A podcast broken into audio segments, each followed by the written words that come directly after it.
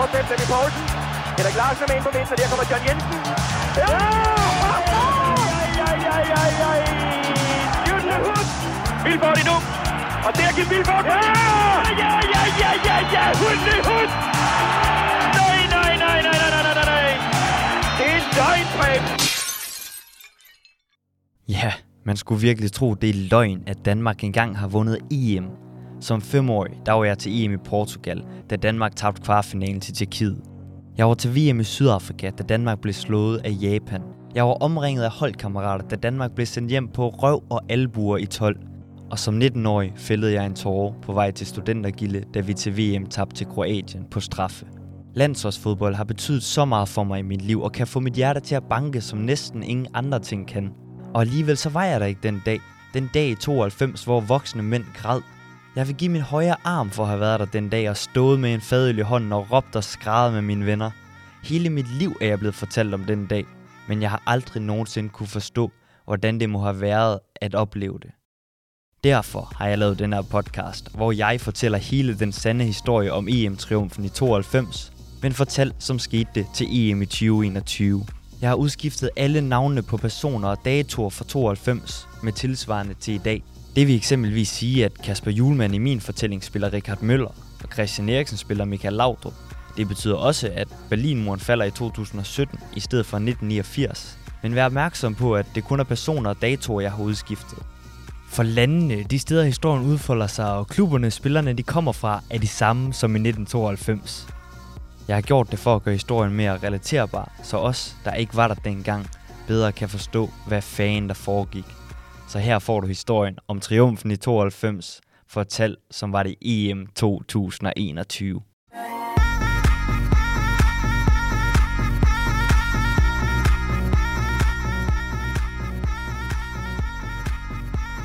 De to første episoder handler om kvalifikation. For før det hele kan handle om øl og glade sommerdage med slutrunde fodbold, bliver man nødt til at forstå, hvordan sport og politik og triumfer og tragedier nogle gange hænger sammen. Velkommen til første episode af Det er en løgn, Preben. Mit navn er Oliver Bilberg Ravn.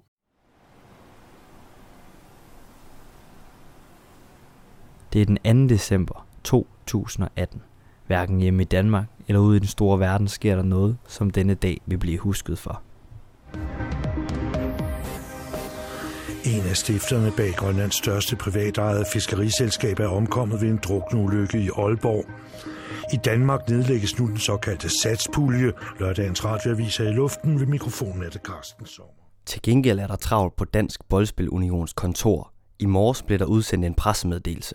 Herrelandsholdets tidligere holdleder Kai Johansen er død. Kai Johansen, en af de store personligheder i dansk fodbolds historie, døde lørdag morgen. Han blev 86 år. En trist nyhed for alle, der fulgte landsholdet i 80'erne og 90'erne. Nyheden kommer på en dag, hvor DBU's ledelse er i Sverige, for der skal trækkes lod til EM-kvalifikationen til EM 2021. Danmark er her til aften at finde et andet sidningslag sammen med et land som Sovjetunionen. I første sidningslag finder man blandt andet de nykårede verdensmester fra Vesttyskland. I sommer vandt de over Messi og Argentina i finalen ved VM i Rusland.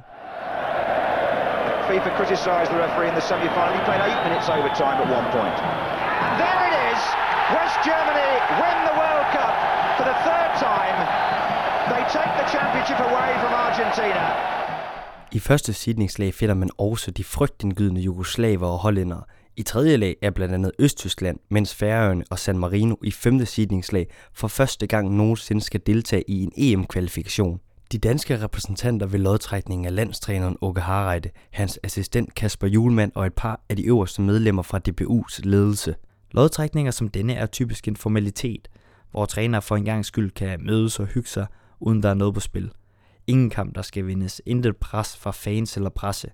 Men 10 minutter før lodtrækningen går i gang, bryder helvede løs. Landstræner Åke Harreide går hen til bordet, hvor DBU-ledelsen sidder og hygger sig med kolde tubor og piber fyldt med tobak.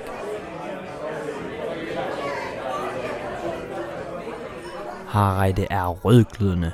Han kigger kortfattet på DBU-folkene og siger til dem. Jeg har fått nok. Jeg vil ikke finne meg i mere. Jeg sier opp! Jeg skulle anbefale Julemand som min avløser. Ledelsen taber underkæben. Harreide vender om på sin hæl og går mod salen, hvor lodtrækningen skal foregå. De efterladte DBU-folk kigger chokeret på hinanden. Hvad fanden går det ud på? Ved Harreides ansættelse i 2007 var dansk fodbold ikke professionaliseret. Man fik ikke penge for at spille for landsholdet.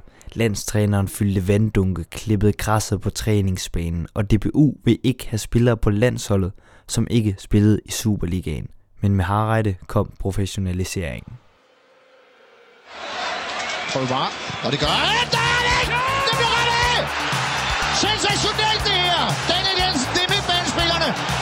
Den her. Bender til værs. Det er god ting, han er det håndbragende. Fantastisk mål af Niklas Bender. Det er simpelthen et klassemål, det han laver der. Det resulterede i en EM-semifinale i 2012 og en VM-kvartfinale i 2014. Begge blev tabt til Spanien, men Harreide havde fortryllet fodboldfans over hele verden med det danske spil. Holdet blev verdenskendt under kælenavnet Danish Dynamite. Den norske træner med sin succes, elskværdige accent og skæve udstråling blevet folkeeje for Hereford Danmark. Men det kan formanden for DBU ikke bruge til en skid lige nu, for han har endnu ikke fået samlet sin underkæb op fra gulvet. Men han skal nok blive meget klogere på, hvad det hele handler om lige om lidt. Først skal lodtrækningen afholdes. Everyone watching around the world, welcome as well, and thanks to Up and Over It for such a lively way to kick us off. Yeah, it was a wonderful way to get going. Now, of course, we are here today for the UEFA Euro 2020 qualifying. Der går nogle minutter, før Danmark bliver trukket op af bowlen. So, phone number three, Nuno has thrown the first team. Danmark ender i gruppe 3. Det betyder, at landsholdet skal en tur til netop Jugoslavien og Færøerne. Derudover så skal det danske hold en tur til Østrig og Nordirland. Der går ikke mange minutter, før sofa-eksperterne på Twitter drager konklusioner oven på lodtrækningen. Konklusionen er simpel. Det bør betegnes som en fornuftig gruppe. Men selvom Twitters sofa-eksperter lænder sig tilfredse tilbage i de bløde sofapuder hjemme i stuen, så er det umuligt for dem at tage højde for det, der sker i Europa i løbet af de næste par måneder. Begivenheder, som ændrer hele verden for evigt og altid. Begivenheder så omfattende, at selvom det ikke har noget med fodbold at gøre, får det stor indflydelse på kvalifikationen. From ABC, this is World News Tonight with Peter Jennings. Reporting tonight from Berlin. From the Berlin Wall specifically, take a look at them. They've been there since last night. They are here in the thousands, they are here in the tens of thousands. Occasionally they shout, Die Mauer muss weg, the wall must go. Thousands and thousands of West Germans come to make the point that the wall has suddenly become irrelevant. Something, as you can see, almost a party on. How do you measure such an astonishing moment in history? The East German... Men i 2017 faldt Berlinmuren, og det betyder, at da genforeningstraktaten blev underskrevet lige efter lodtrækningen, så ender de to tidligere nationer med at spille kvalifikationen som det forenede Tyskland. Så selvom kulturminister gennem tiden har for vane at understrege, Sport og politik skal ikke blande sammen. så kommer kulturminister Joy Mogensen til at sluge sine ord i løbet af kvalifikationen. For Tyskland er ikke det eneste land i Europa, der i disse år befinder sig i en brydningstid. Flere nationer går enten i opløsning, bliver til nye lande eller får andre landegrænser, end de havde før kvalifikationen. Men mere om det senere, for jeg er ikke historiker, men fodboldmand, så lad os holde os lidt i spor endnu, for vinteren går, og med tiden bliver det til forår.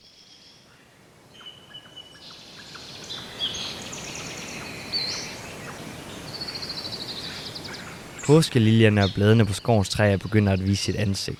Det betyder samtidig, at det danske landshold skal forsøge at blomstre i sin første kvalifikationskamp. Den 26. marts 2019 og modstanderen af Færøerne. Uden nogen intention om at nedgøre Danmarks modstandere, skal danskerne bogstaveligt talt ud og spille mod en flok amatører.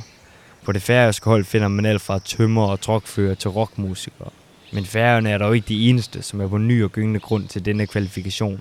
På den danske bænk finder man nemlig landsholdets sprit nye træner, Kasper Julemand. Og på udvikling, her kommer den nye landstræner.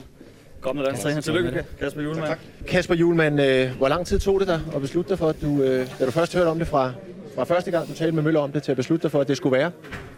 det ligesom blev klart, at, at det var en re- reel mulighed, og øh, så kunne jeg mærke, at, at det voksede på mig. At det er noget, der betyder rigtig, rigtig meget for mig. Som dansk træner, så synes jeg, at det er det største job, man kan få, og det betyder rigtig meget for mig. Og jeg vokset op med landsholdet, og det er en æresag for mig. Omstændighederne julemand blev ansat under var en katastrofe.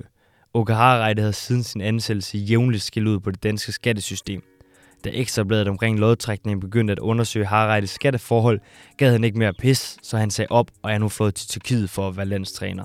For i Tyrkiet skal han formentlig betale lige så meget skat, som man føler tabloid i pressen har tilbudt ham med taknemmelighed. 0 og niks. Derfor samles DBU kort efter Harreides opsigelse for at finde en ny landstræner. Kasper Juhlmann er det åbenlyse valg, men han bliver hurtigt udelukket som kommende landstræner. Det sker ved, at DBU's formand går ud fra et mødelokale efter at have drøftet situationen med resten af ledelsen. Han siger til en æderspændende presse, der håber på at få udpeget en ny landstræner. Vi er blevet enige om, at det skal være en ugelænding. I samme sekund kommer næstformanden ud. For min bedstemor kunne opnå de samme resultater som Kasper Julemand. Disrespekten er til at tage at føle på. Nu er det pressen, der taber underkæben, men de lugter samtidig blod. Der er lagt i kakloven til en bige, for den har pressen selvfølgelig tænkt sig at fyre op under. Så de skynder sig at ringe til julemand for at høre, hvad han har at sige til kritikken. En ekstrabladet journalist er den første til at få en FaceTime-forbindelse igennem.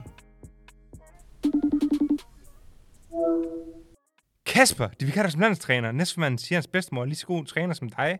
Hvad har du sige til det? Skuffelsen stråler ud af øjnene på julemand gennem iPhone-skærmen, men han bevarer fatningen og svarer. Jamen, jeg kan slet ikke udtale mig om den udtalelse, for jeg kender slet ikke næstformandens bedstemors kompetencer som en træner. Journalisten æver sig over, at julemand ikke bliver fornærmet. Jamen, er du ikke en bitter mand? Bitter? Ej, det er noget, vi drikker. Desværre for julemand er DBU's kolde skulder ikke uden årsag.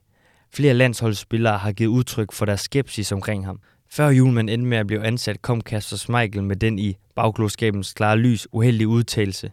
Han er ikke den rigtige mand. Næstformanden med bedstemor kommentaren siger til pressen efter FaceTime-opkaldet. Han er simpelthen en meter for kort til landstrænerjobbet. Så kan de danske fans og julemand tykke lidt på den. Selv sofa-eksperterne er i tvivl om, hvad fanden de skal tolke ud for den kommentar. Samme dag rygtes det, at der er forhandlet en aftale på plads med en udlænding. Der er tale om tyskeren Florian Kofeldt. Den unge træner, der til daglig står i spidsen for Bayer Yrding, kommer til et præsentationsmøde allerede dagen efter. Ingen kontrakt er dog underskrevet endnu.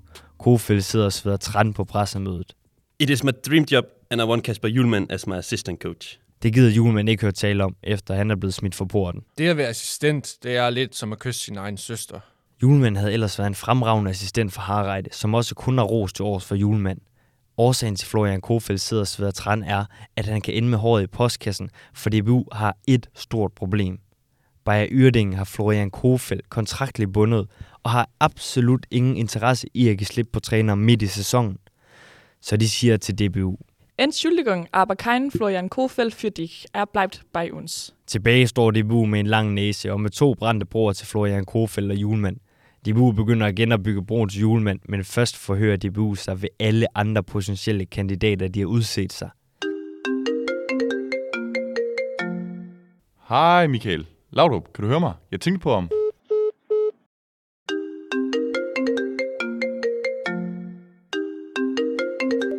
Du har haft ringet til Footballing Genius Thomas Frank. Vær venlig at lægge en besked efter tonen, så svarer jeg, når vi rykker op i Premier League. Tak.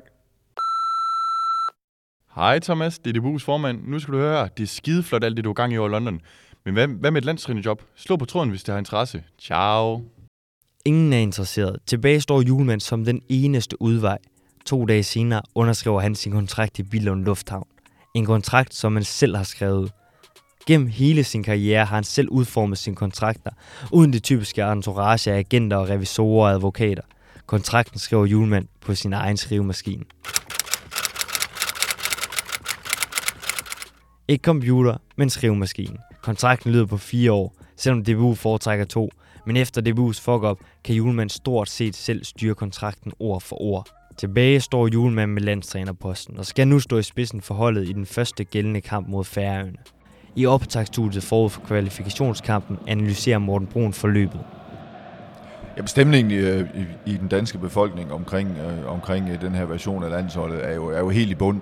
Altså, man har oplevet så mange store ting med, med de store slutrunder, og blændende spil og en, en kolossal folkelig opbakning omkring øh, landsholdet. Men, men det er jo fuldstændig punkteret nu her. Altså, der er, og det er, virkelig, det er virkelig gået meget, meget stærkt, og der kan fodbold jo være brutalt.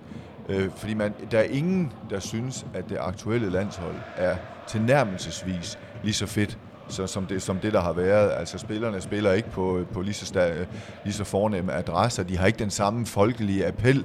Altså folk synes simpelthen, at det, at det nye landshold er, er, er, er kedeligt. Øh, de, de går ikke op i det, og, og, og har, har, har en, nærmest ingen forventninger. Så man har sådan en fornemmelse af, at det, at de glade dage, om ikke, øh, om ikke sådan er forbi for evigt, så i hvert fald øh, sådan, sådan for nærværende. Altså det, det, det, det, på det her tidspunkt er det sådan ligesom om, at, øh, at den her store epoke, den allerede sådan fremstår som, som en fjern drøm. Men, øh, men jeg tror da nok, at den almindelige antagelse er, at det Jugoslavien ganske enkelt er for stærke. Altså der er jo kun, et, der er kun et hold, der kvalificerer sig, så, så man er jo ligesom nødt til at, øh, at bestå i de her kampe mod Jugoslavien. Altså øh, en kamp mod Færøerne, altså den, den skal jo bare vindes, og det skal man jo i princippet også gøre mod Nordirland og, og Østrig, fordi alle regner jo med, at øh, hvis Danmark skal have en chance for at kvalificere sig, så skal det jo være på bekostning af Jugoslavien. De andre, de andre nationer tror jeg ikke, at der er nogen, der regner med øh, vil komme i spil øh, til førstepladsen.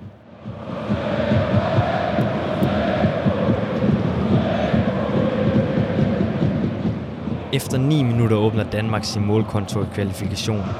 Det er holdets største stjerne, Christian Eriksen, der sætter landsholdet i gang.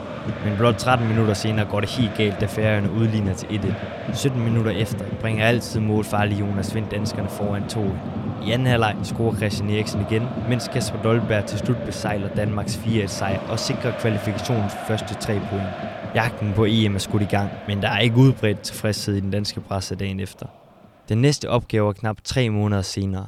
Denne gang er det på udebane mod de hårdt kæmpende nordier, der kompenserer for deres manglende tekniske evner med deres jernvilje.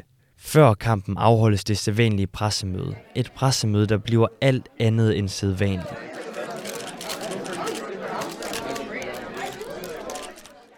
Julemand starter med at sige, at han gerne vil have en sejr, men vil være tilfreds med en uafgjort. Han fortsætter og forklarer om nordierne. Her i Nordjylland, så spiller man fodbold, som dengang en mand var en mand, og en bøsse, det var noget, man gik på jagt med. Man skal huske på, at 2019 var en anden tid. Begreber som woke ligger stadig fjernt ude i fremtiden, for det, der skaber mest drama ved den udtalelse, er, at julemand er tilfreds med en uafgjort. I Danmark mener mange, at man ikke bør acceptere andet end en sejr. Julemand holder fast og siger til den internationale presse. We must screw down the expectations. We have to change our tactic and play with long balls.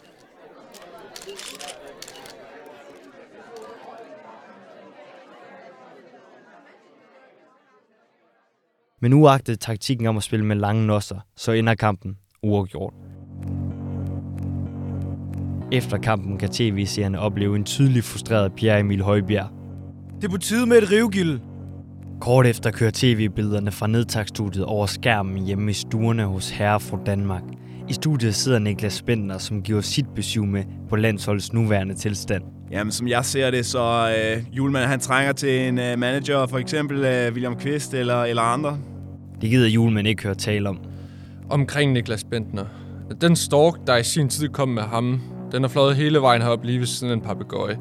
Niklas, han snakker meget, og så vil det selv sagt ikke være guldkorn, der kommer ud af det hele. Og Bentner svarer igen. Jamen, han står helt alene. Øh, han bliver ansat her, og hvad sker der så? Man ved det, alle ved det, at selv det bues bestyrelse er ikke interesseret i, at han skulle være landstræner.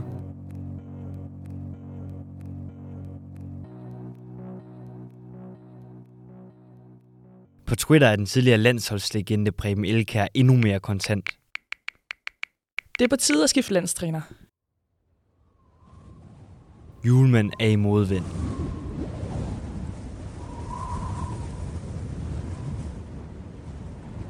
Ikke bare fra den ene side, men fra alle sider. Præsten, tidligere landsholdsspillere, sin arbejdsgiver DBU, ja, selv sine egne spillere. Generelt har danskerne meget bekymret sig om, for efter kampen mod Nordirland kommer gruppefavoritterne fra Jugoslavien på besøg. En kolossal fodboldstormagt med spillere fra Real Madrid, Paris Saint-Germain og ikke mindst Røde stjerneangriberen Göran Pandev, der har scoret 34 mål i den netop afsluttede sæson.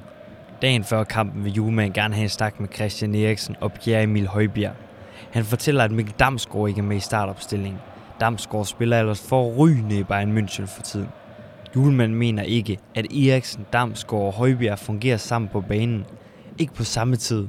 Det giver ingen mening i spillernes ører, og efter Mikkel Damsgaard får nyheden, kan han ikke sove hele natten. Men da det bliver tid til taktikmødet dagen efter, så er alle tre spillere med i startopstillingen. De kigger forundret på hinanden. Hvad fanden gik det ud på det der? Har han tabt sutten eller hvad? I kampen mod Jugoslaverne spiller holdet for Balkan meget defensivt.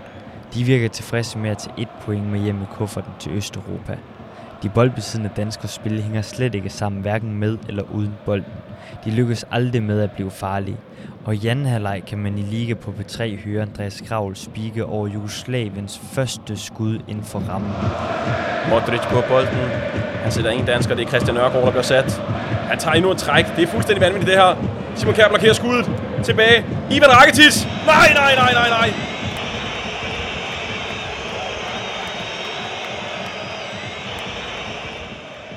Danskerne kommer bagud 1-0, og der udbryder konsekvent pibekoncert i Idrætsparken.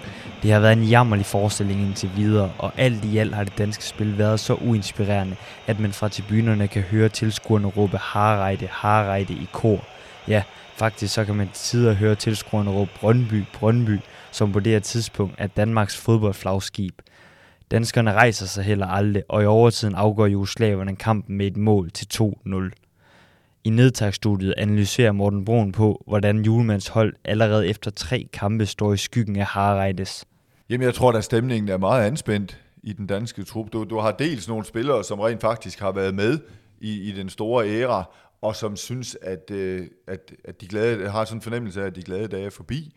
Og så har du nogle nye spillere, som sådan skal forsøge at finde deres ben på landsholdet i en stemning af, at alting var, var, var bedre tidligere. Altså, der er kommet en ny træner, som, som slet ikke har forgængerens øh, karisma og gennemslagskraft i forhold til, til befolkningen. Så jeg tror, der er en, jeg tror, der er en splittet stemning i, i landsholdstruppen, og det, og det, det bliver jo ikke bedre af, at at øh, altså uafgjort mod Nordirland, og så hjemmebane nederlag mod Jugoslavien, det er jo nærmest lige med, at, øh, at chancen er forpasset. Også fordi Jugoslavien ser simpelthen så stærke ud, at øh, de ligner jo nærmest et hold, der vil gå igennem med maksimum point. Og, og, og vi har, vi har lige, lige tabt øh, hjemmekampen til dem, og det, det var og blev en nøglekamp. Og lige nu er fornemmelsen jo bare, at, øh, at tingene er ved at smuldre fuldstændig. Ikke mindst i forhold til den her mulighed for at kvalificere os til EM, til EM-slutrunden. Det er der ingen, der tror på længere.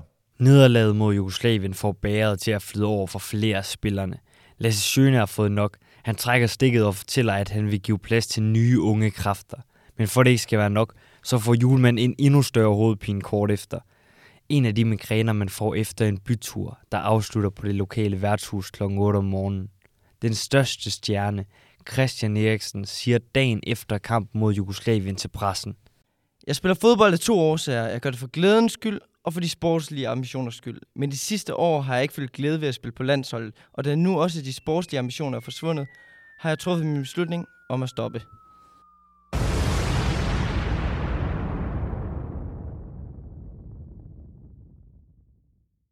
En bombe er sprunget under det danske hold. Man skal være blind i begge sine boldøjne for ikke at kunne se, at Julemand og Eriksen er et forfærdeligt match. Men det stopper ikke her. Den tredje dårlige nyhed kommer, da Mikkel Damsgaard samme dag som Christian Eriksen vælger at vende ryggen til landsholdet. Damsgaard er anderledes hård i tonen over for Julemand. Jeg spiller ikke på landsholdet, så længe Julemand er træner. Jeg respekterer ham som menneske, men har ingen respekt for ham som træner. Han er taktisk svag. Nyheden bliver selvfølgelig vendt på de sociale medier blandt Danmarks fodboldeksperter. Jamen, jeg tror, jeg tror da, at de øvrige spillere sådan i, i et vist omfang føler sig forrådt.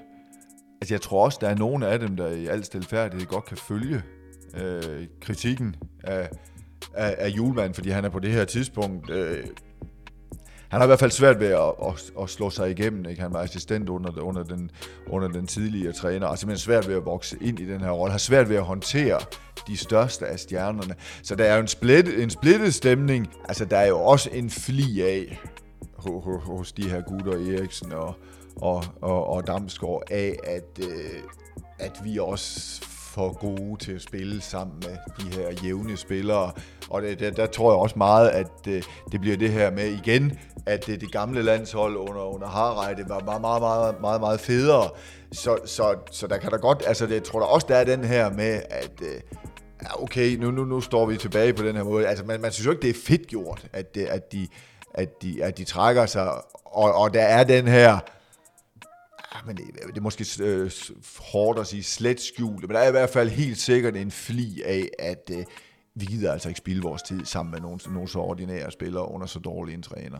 Og, det, det, og sådan noget gider man jo i den sidste ende ikke rigtig at blive præsenteret for som elitespiller. Det er en katastrofe for det danske landshold. Overalt i landet bliver fandmail på væggen efter nyheden. To af de største stjerner på et stjernefattigt hold skrider. Det er et ubehageligt tidspunkt for julemanden at åbne sine nyhedsapps. På Ekstrabladet står der efter Jugoslaviens kampen. Tøsedrengen. I politikken bliver der skrevet en artikel, som genremæssigt mest af alt læner sig op af nekrologen. Da lysene slukkede i parken, sænkede et bulrende mørke sig over de søde danske EM-drømme om slutspilsdeltagelse i Sverige 2021. Men julemand er helt klar i spyttet, hvad angår sin egen fremtid. Kort efter kampen mod Jugoslavien bliver han opsøgt af en rapporter, der ikke engang når at åbne munden. Hvis du tror, at jeg vil sige op som landstræner, så må du finde en anden at snakke med. Bloody hell. Julemand er ikke kendt for at være en person, der kan bære over med kritik. Han kan være meget nærtagende og giver som regel svar på tiltale, hvilket resulterer i en endnu hårdere medfart i medierne. Anyways, så kan Julemand på det her tidspunkt se frem til tre måneders lang pause uden landsholdsfodbold. Så Julemand går i flyverskjul og gemmer sig ude i sin have på Sydfyn. Roen sænker sig over landsholdet for en stund.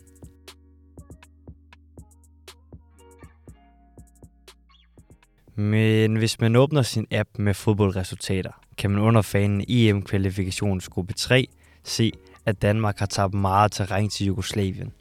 Kvalifikationen er næsten allerede tabt til de suveræne jugoslaver. Så da udkampen mod Jugoslavien den 5. september 2019 nærmer sig, er der heller intet, som er glemt. Berlingske skriver, Dansk fodboldskabende vel også julemands kan blive et mareridt. Kampen mod Jugoslavien har en helt særlig betydning af mange årsager. Først og fremmest er der tre point på spil. Hvis Danmark ikke vinder, kan de teoretisk set vinke farvel til en EM-plads. Dernæst, hvem fanden skal så spille?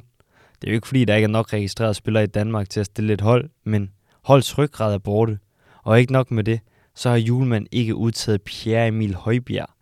Til landsholdsudtagelsen, der streames via DBU's Facebook-side, står det klart, at der er nye vinde, som blæser over holdet. Jeg samler kun på spillere, der er engageret og motiveret. Vindertyper, der vil slås og som passer ind i kollektivet. Julemand våger pelsen i disse dage. Hvis de nye boller, som er kommet på suppen, ikke smager som de skal, så ryger julemands hoved. I så fald vil han for altid blive husket som en katastrofe.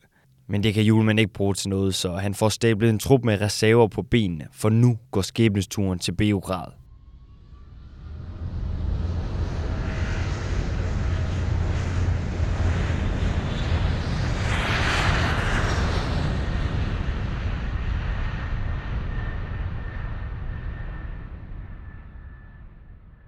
I optagsstudiet sætter Morten Brun et par ord på opgaven, som venter Danmark. Fodboldspillere vil jo nok altid hævde, at de, at de tror på et resultat, men, øh, men det, det, det er vel svært øh, oven på, det, på den her periode, øh, som, som har fulgt efter det første opgør mod Jugoslavien. Op mod den her meget, meget svære returkamp øh, mod et af, af Europas stærkeste landshold, der, der kan man jo ikke sige andet, end at øh, Julmans projekt, det nye danske landshold, det ligger i ruiner.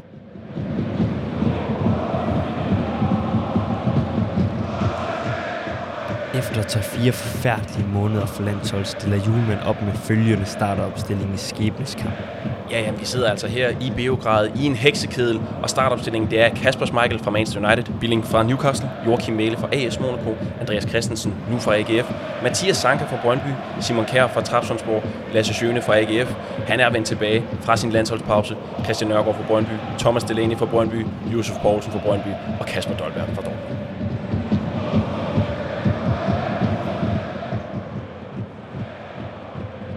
Næste episode afgøres Danmarks skæbne i kvalifikation. og uanset om man tror på skæbnen eller ej, så er der absolut ingen, som har forudset det, der kommer til at ske. For triumfer og tragedier hænger nogle gange uløseligt sammen. Hør bare de her få sekunder fra anden episode. Han ved, at der ikke er nok benzin, så han sætter sit eget spillernes liv på spil. Prøver at være krigspilot, så han er vant til at tage drastiske beslutninger, men den her beslutning er hovedløs. Men hvis ikke flyet kommer hjem inden for 24 timer, så kommer de ikke ind i landet. For lige om lidt lukker FN for luftrummet. Spillerne skal hjem, og det er nu. Men så kommer den jugoslaviske ambassadør løbende. Du har lyttet til podcasten. Det er løgn, Preben! Skrevet, tilrettelagt, produceret, klippet og lyddesignet af mig, Oliver Bilberg Ravn. Til slut vil jeg gerne opfordre alle sofa-eksperterne til at bruge hashtagget Det er løgn, Breben, hvis du vil skrive om podcasten på de sociale medier. Så kan jeg nemlig følge med. Og tak fordi du lytter med.